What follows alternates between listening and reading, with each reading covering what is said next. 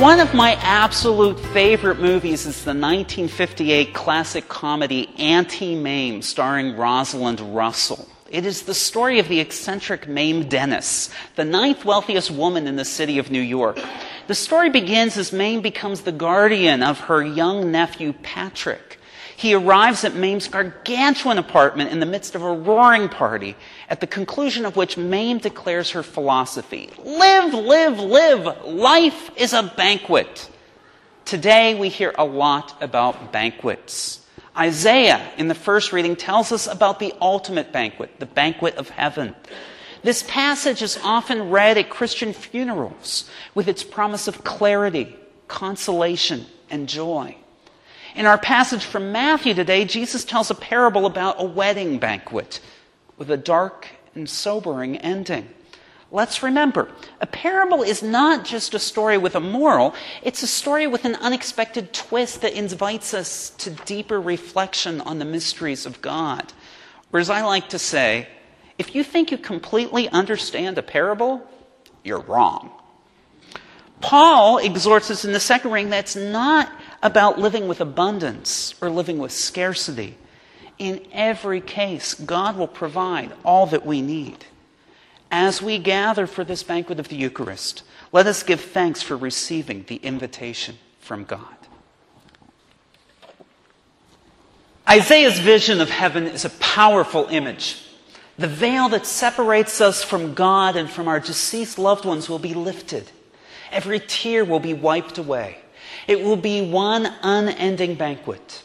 It will be a celebration that even Auntie Mame could not replicate. So, what are we to make of this disturbing parable of the wedding feast of the king's son? Who, why would anyone reject an invitation to such a banquet? Well, I don't know about you, but I've turned down a number of wedding invitations over the years. Weddings are expensive. I may need to use my vacation time to go. In many cases, I may not know the other guests. Why spend the time, effort, and money to socialize with people that I don't know? Mame Dennis loves people, all kinds of people. The tension in the movie comes when Mame's nephew Patrick gets engaged to Gloria Upson, a socialite from the Connecticut suburbs. Her parents definitely do not consider life to be a banquet open to all people. They have few interests, but they live in an exclusive neighborhood. What can Mame do? She hosts a party for the Upsons that celebrates the colorful, lively atmosphere in which she raised Patrick. At first, Patrick is embarrassed for the Upsons to be eating pickled rattlesnake hors d'oeuvres while seated on avant garde Danish furniture. He initially objects that Mame has invited Acacius Page, the lotus juice drinking teacher at a nudist school, and Agnes Gooch, Mame's former secretary, who is now an unwed expectant mother. But he gradually reclaims the life that he enjoyed as a boy with Mame. And so at the end of the evening, when Gloria, his fiancee, calls Mame's friends riffraff, Patrick calls off the wedding. As Mame explains, Patrick won't let you settle him down in a restricted community, make him an Aryan from Darien, and marry him off to a girl with braces on her brains. That is a laugh line. Go ahead. If the banquet of the Lord, according to Isaiah, is for all peoples from all nations, what are we to make of the man who is cast out of the wedding banquet for not wearing a wedding garment? Well, scripture scholars are divided.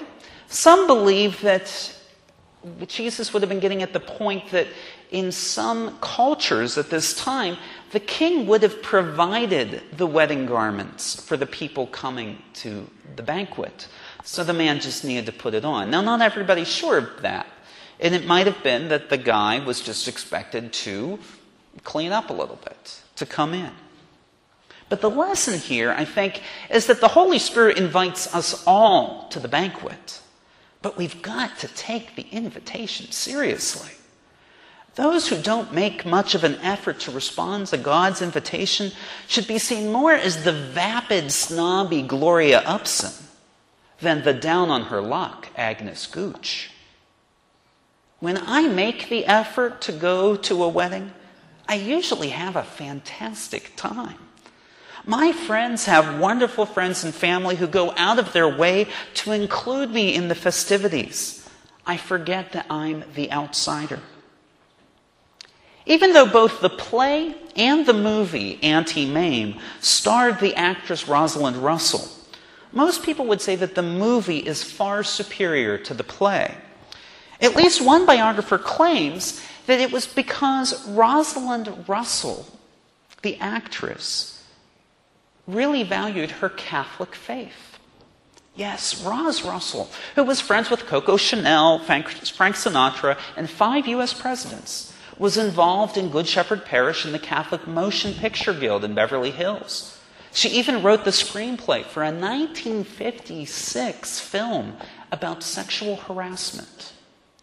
Having played the eccentric Mame on stage first, the Mame who was most entertaining because of her outrageous wigs and costumes, Rosalind Russell knew the character well enough to give her more of a dramatic arc in the movie that was not present in the play.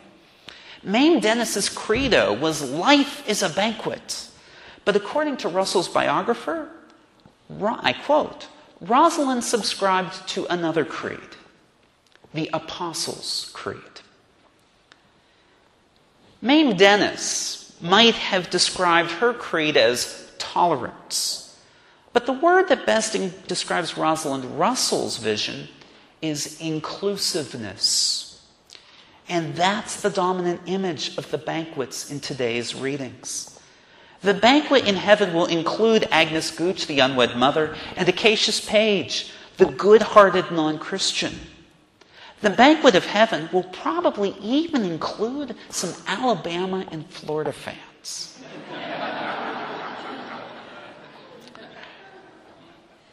the church has declared several thousand people as saints, people that we are sure are at the heavenly banquet.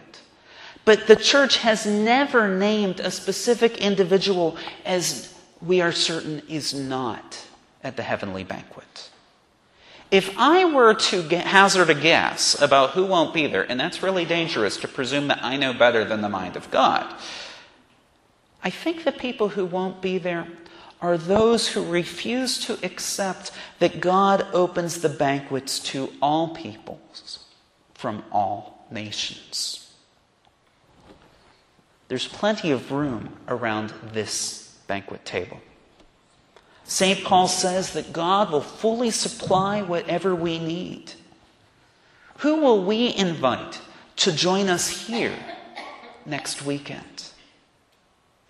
As Rosalind Russell titled her own autobiography, Life is a Banquet.